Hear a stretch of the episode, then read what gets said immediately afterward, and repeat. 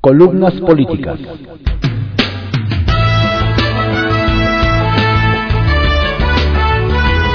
Continuamos con la audiosíntesis informativa de Adriano Ojeda Román, correspondiente al viernes 15 de julio de 2022. Demos lectura a algunas columnas políticas que se publican en periódicos capitalinos de circulación nacional. Arsenal, por Francisco Garcias, que se publica en el periódico Excelsior. ¿Mi futuro en manos de Mario Delgado? Ni Dios lo mande. Al senador Ricardo Monreal le preguntaron en Ciudad Madero, Tamaulipas, qué sentía de que sus aspiraciones dependieran del presidente nacional de Morena. ¿Mi futuro político en manos de Mario Delgado? Ni Dios lo mande, dijo. La pregunta venía a cuento por la respuesta que Delgado dio a la afirmación del senador de Morena en el sentido de que si le imponen el método de las encuestas para elegir al candidato presidencial del Guinda, no participará, porque no se va a prestar a una farsa. Mario le respondió que nadie debería poner condicionantes a Morena, pero el mensaje de Monreal no era para él, sino para el verdadero mandón de ese partido, el que dio la instrucción de ir a encuestas.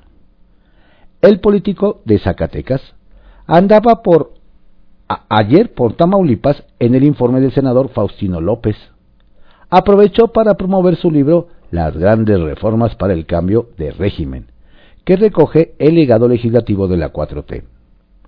Monreal ha repetido que no se quiere pelear con Andrés Manuel López Obrador, pero a diferencia de las corcholatas, es el único que se atreve a disentir públicamente del jefe del Ejecutivo. Ayer no fue la excepción. Morena no puede alejarse de las clases medias. Morena no puede alejarse de las, iglesias. No debe alejarse del sector intelectual, académico, universitario. Morena no puede alejarse de los medios de comunicación y de los comunicadores. Por eso se habla de que México necesita una etapa de reconciliación nacional, dijo el aspirante presidencial. La alusión no puede ser más directa. El presidente ha maltratado a las clases medias, a los religiosos, a los intelectuales que le son críticos, a los académicos, a los periodistas, a los medios, a la UNAM. La reconciliación de México es el eje del mensaje que Monreal trae como aspirante a la presidencia.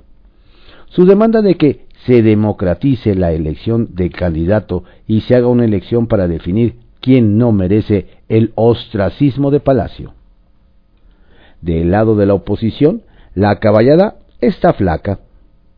Mientras las corcholatas ya se promueven por todo el país con la venia del patrón, en las filas de la Alianza Va por México y del MC, no asoman un aspirante que emocione.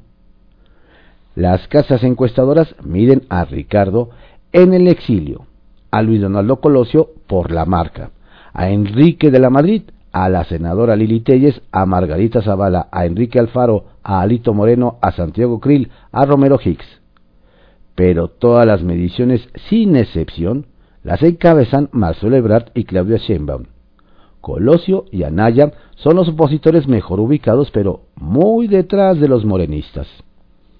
El senador del PRI, Miguel Ángel Osorio Chong, sorprendió al destapar recientemente a Beatriz Paredes y a Claudia Ruiz Maciú en la reveladora entrevista que le hizo el periodista Mario Maldonado en El Financiero. Pero no hay nada claro. Anaya no puede moverse en el, en el territorio. Si regresa, lo meten al bote. Colosio no dice esta boca es mía. No son sus tiempos todavía. Lili es la que emociona, pero duda. Si se mantienen pasmados, les van a comer el mandado. Ya que estamos, el muy rebelde Frente Nacional Democracia y Justicia Social, que encabezan José Encarnación Alfaro, José Ramón Martel y Fernando Lerdo de Tejada, se pronunció ayer por la elección anticipada de la dirigencia del PRI. La demanda, dice el documento, no es un atentado contra la unidad del PRI ni un ataque contra Lito sino de detener el deterioro de la imagen y el prestigio del partido por las percepciones negativas que se han construido en torno del dirigente nacional. Sería muy grave y deleznable que la dirigencia pretendiera permanecer en sus cargos de manera ilegítima y tramposa, más allá de agosto del 2023, advierten. Y le piden a Moreno que expida la convocatoria para elegir la nueva dirigencia a más tardar en octubre del presente año. Muy sesgada aparece la imputación que hizo la Fiscalía Capitalina en contra de ocho exfuncionarios del metro por el derrumbe de la línea 12. 26 muertos, un centenar de heridos. Todos están relacionados con la construcción y al diseño de la famosa línea dorada que se estrenó en los tiempos de Marcelo Ebrard. ¿Coincidencia? Lo más curioso es que ninguno de los ocho tiene que ver con la falta de mantenimiento y la ausencia de inspecciones que, según la empresa noruega DNV que hizo el peritaje, son también causa del desastre.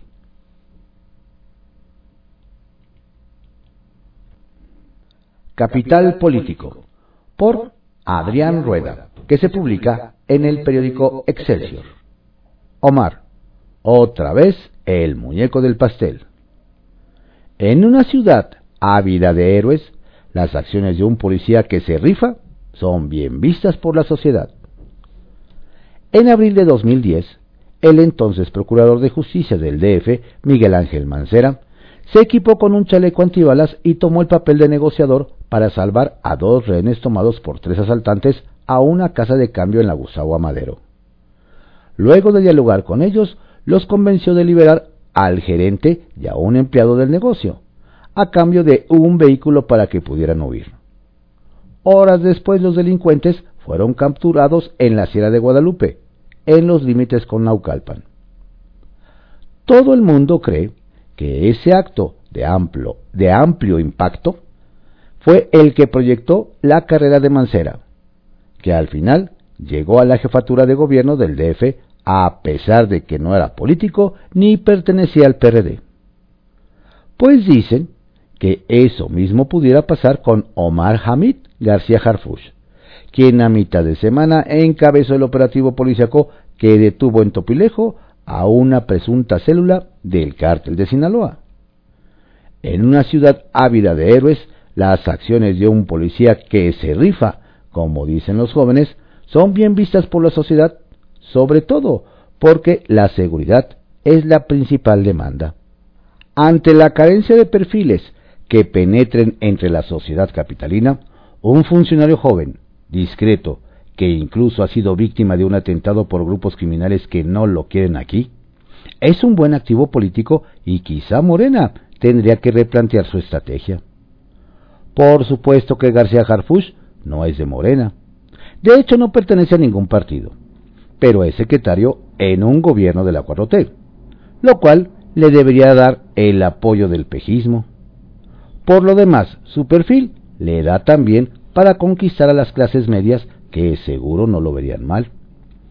Pero en Morena tienen su estilo muy particular de ver la política y regularmente buscan repetirse el, repartirse el poder según las canicas de cada tribu.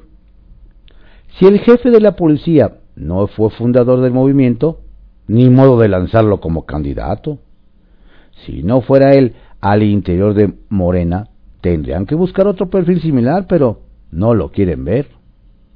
Ahí están Andrés Layuz, secretario de Movilidad, Miguel Torruco Garza, diputado federal, y Luisa María Alcalde, secretaria del Trabajo, que hace años prestó su imagen para promover la fundación de Morena. En vía de mientras, por segundo día consecutivo, el muñeco del pastel en la ciudad fue Omar Hamid, a quien la jefa de gobierno hizo un público reconocimiento delante de alcaldes, diputados e integrantes de los gobiernos federal y local. Mi mayor reconocimiento al secretario de Seguridad Ciudadana, Omar García Harfuch, que ha cambiado la mística, ha cambiado al cuerpo de la policía, pero además por tu valentía permanente. Omar, y por supuesto, ser un ejemplo para todos los policías de la ciudad, dijo Sheinbaum. La funcionaria expresó estas palabras ante Rosa Isela Rodríguez, secretaria federal de Seguridad, y Martí Batres, secretario de Gobierno, dos de las corcholatas capitalinas que buscan la nominación para el 2024. La forma es fondo, decía Jesús Reyes Heroles. Centavitos. Si Florencia Serranía cree que con la protección de Claudia no será citada a declarar por la tragedia de la línea 12, más vale que se vaya preparando para una sorpresita. La jefa de gobierno dijo que Serranía no sería citada, y Ernestina Godoy lo confirmó, pues eso sería violar sus derechos humanos. Pero la defensa de las víctimas pidió la intervención de un juez de tutela, quien decidirá si la negativa de la Fiscalía viola los derechos humanos de las víctimas, y una de esas ordena que siempre sí comparezca. Alajero, por Marta Naya, que se publica en El Heraldo de México. Entender a Andrés Manuel. Ciertamente, no faltan quienes en Estados Unidos y también en México desean que el embajador Ken Salazar abandone la sede diplomática en la Ciudad de México y deje de visitar al señor de Palacio Nacional. Pero el demócrata de Colorado se defiende. Ayer en el Instituto México de Woodrow Wilson Center, Salazar contó una colorida anécdota del momento en que recibió la misión de representar a los Estados Unidos en nuestro país. Cuando el presidente Joe Biden me pidió ser el embajador de Estados Unidos en México, contó, todos, incluidos los embajadores más recientes allí, dijeron que no había forma de que pudiéramos tener un diálogo con Andrés Manuel López Obrador, que él no quería tratar con Estados Unidos. Algunos seguramente sonreirían ante esta imagen. Y tendrán razón. No es fácil tratar con AMLO. No más pregúntenselo a los miembros de su gabinete y de su equipo cercano. Pocos son los consentidos y tolerados. El embajador estadounidense es uno de ellos. El tabasqueño lo recibe en Palacio Nacional más seguido que la mayoría de sus secretarios de Estado. Lo invita a giras con, con frecuencia y lo defiende como si se tratara de uno de sus hombres de mayor confianza. Mi trabajo era tratar de entender a dónde iba AMLO con México y tratar de promover los intereses de Estados Unidos, repuso el embajador al referirse a las críticas expresadas, expresadas por varios funcionarios estadounidenses a The New York Times. Las explicaciones sobre su actuar frente al presidente de México fueron más allá. También estoy muy en desacuerdo con cómo describe a miembros del Senado de Estados Unidos como al senador Bob Menéndez. Cuando se hacen esas críticas, no estoy de acuerdo con ellas y se los digo al presidente. Hay otros, otros muchos temas en los que puedo decir al presidente que está equivocado y lo he hecho y lo seguiré haciendo. Se defendió Salazar según refiere AFP. ¿Suficiente defensa como para mantenerse en la Embajada de México? Probablemente no. Pero conocedores de la situación política en aquel país consideran que el ambiente en el Congreso de Estados Unidos es muy difícil para Biden en estos momentos y le sería muy complicado que le ratificaran a un nuevo embajador de su confianza. En pocas palabras, no, no tiene sustituto. Así que, más bien, parece que Ken Salazar se mantendrá un poco más en la Embajada de Estados Unidos en México y seguirá tratando de entender a López Obrador, aunque algunos lo consideren ya un cartucho quemado. Gemas. Obsequio de John Bolton, asesor de seguridad nacional del expresidente Donald Trump. Como alguien que ha ayudado a planear golpes de Estado, no aquí, sino en otros países, puedo decir que requiere de mucho trabajo. Signos Vitales, por Alberto Aguirre, que se publica en El Economista. Rebeldes mexiquenses. En ciernes, la definición de la candidatura morenista en el Estado de México. El dedazo presidencial favorecería a la titular de la SEP, Delfina Gómez Álvarez. Pero las bases partidistas en aquella entidad tienen otras preferencias. La rebelión de los caídos tiene su epicentro en la bancada cuatroteísta en el Congreso mexiquense. Al menos 21 de los 28 legisladores respaldaron la queja pública contra Mario Delgado, aparecida a mediados de la semana en un diario capitalino a plana entera. Entre los abajos firmantes destacan Maurilio Hernández, presidente de la Junta de Coordinación Política, Azucena Cisneros y Daniel Cibaja, de Ecatepec, y Nazario Gutiérrez de Texcoco. Los desplantes de, los, de la Secretaría de Educación y la prepotencia del equipo que trabaja para su causa por encargo presidencial han generado una molestia que se ha extendido a la dirigencia nacional de Morena. Estamos 100% con López Obrador, pero asumir que solo ellos representan a la cuarta transformación y que el resto somos corruptos es un agravio inexcusable refiere uno de los legisladores que se han sumado a la causa de Higinio Martínez.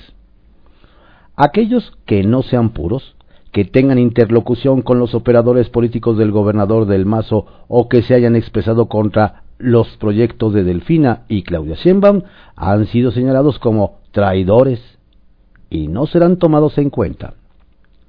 La profesora tiene asesores que le hacen mucho daño, reitera. Si siguen con esa actitud, van a perder.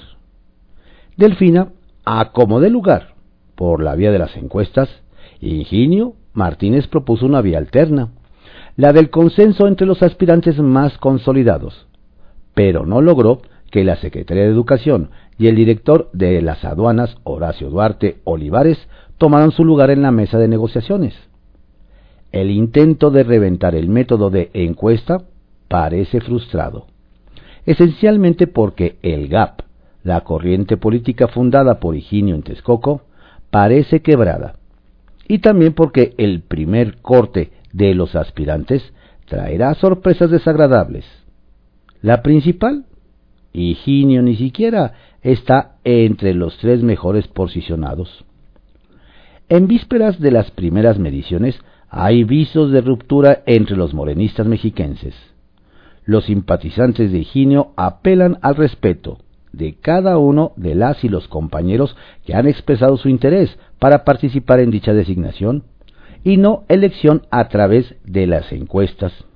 Y por otro, el tono de la imposición, al exponer que, tras un exhaustivo diagnóstico y análisis de los escenarios probables, concluimos que la propuesta que reúne las mejores condiciones para enfrentar el 2023 y llevar adelante el proyecto de transformación para el Estado de México durante el próximo sexenio, es el compañero Higinio Martínez Miranda.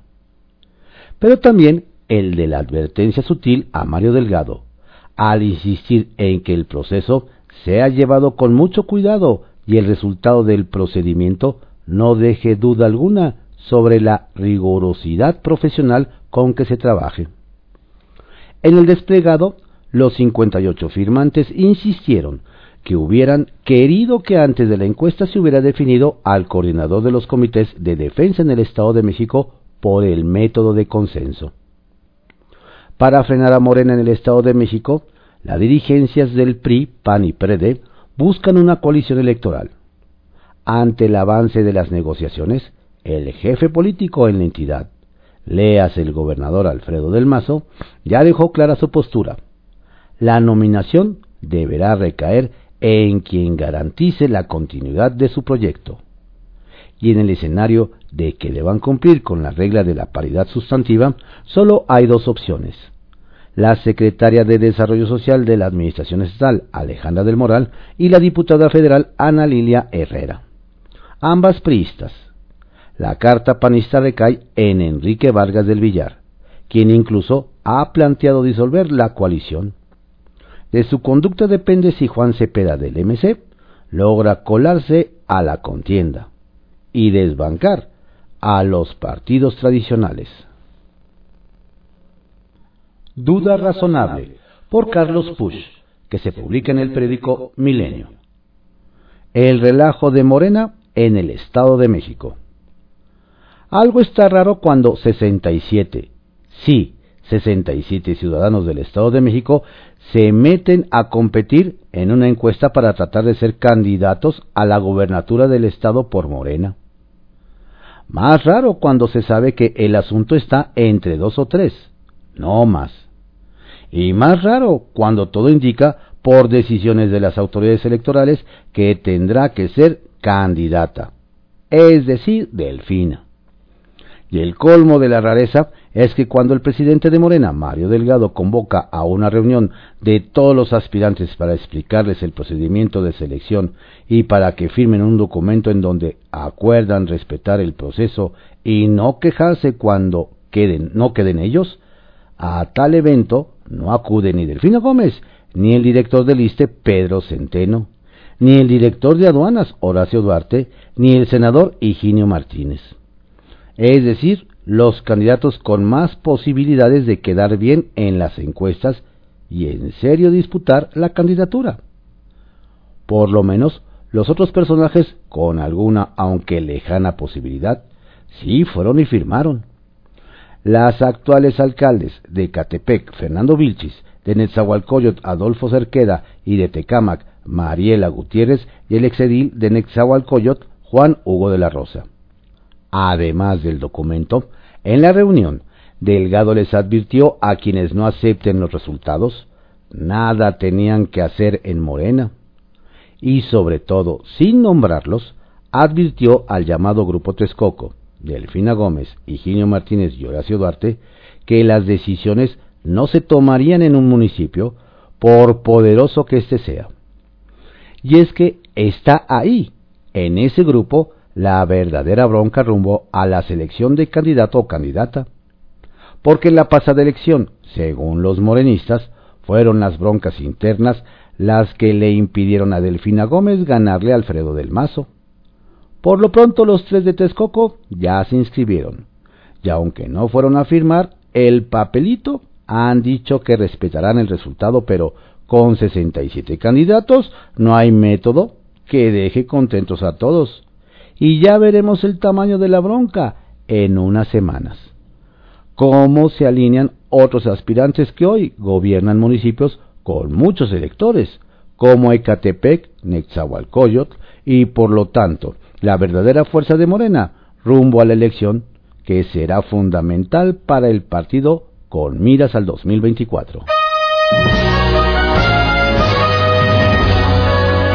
Estas fueron algunas columnas políticas que se publican en periódicos de circulación nacional en la audiosíntesis informativa de Adrián Ojeda Román, correspondiente al viernes 15 de julio de 2022. Tenga usted un excelente día y un estupendo fin de semana. Cuídese mucho, no baje la guardia. Saludos cordiales de su servidor, Adrián Ojeda Castilla.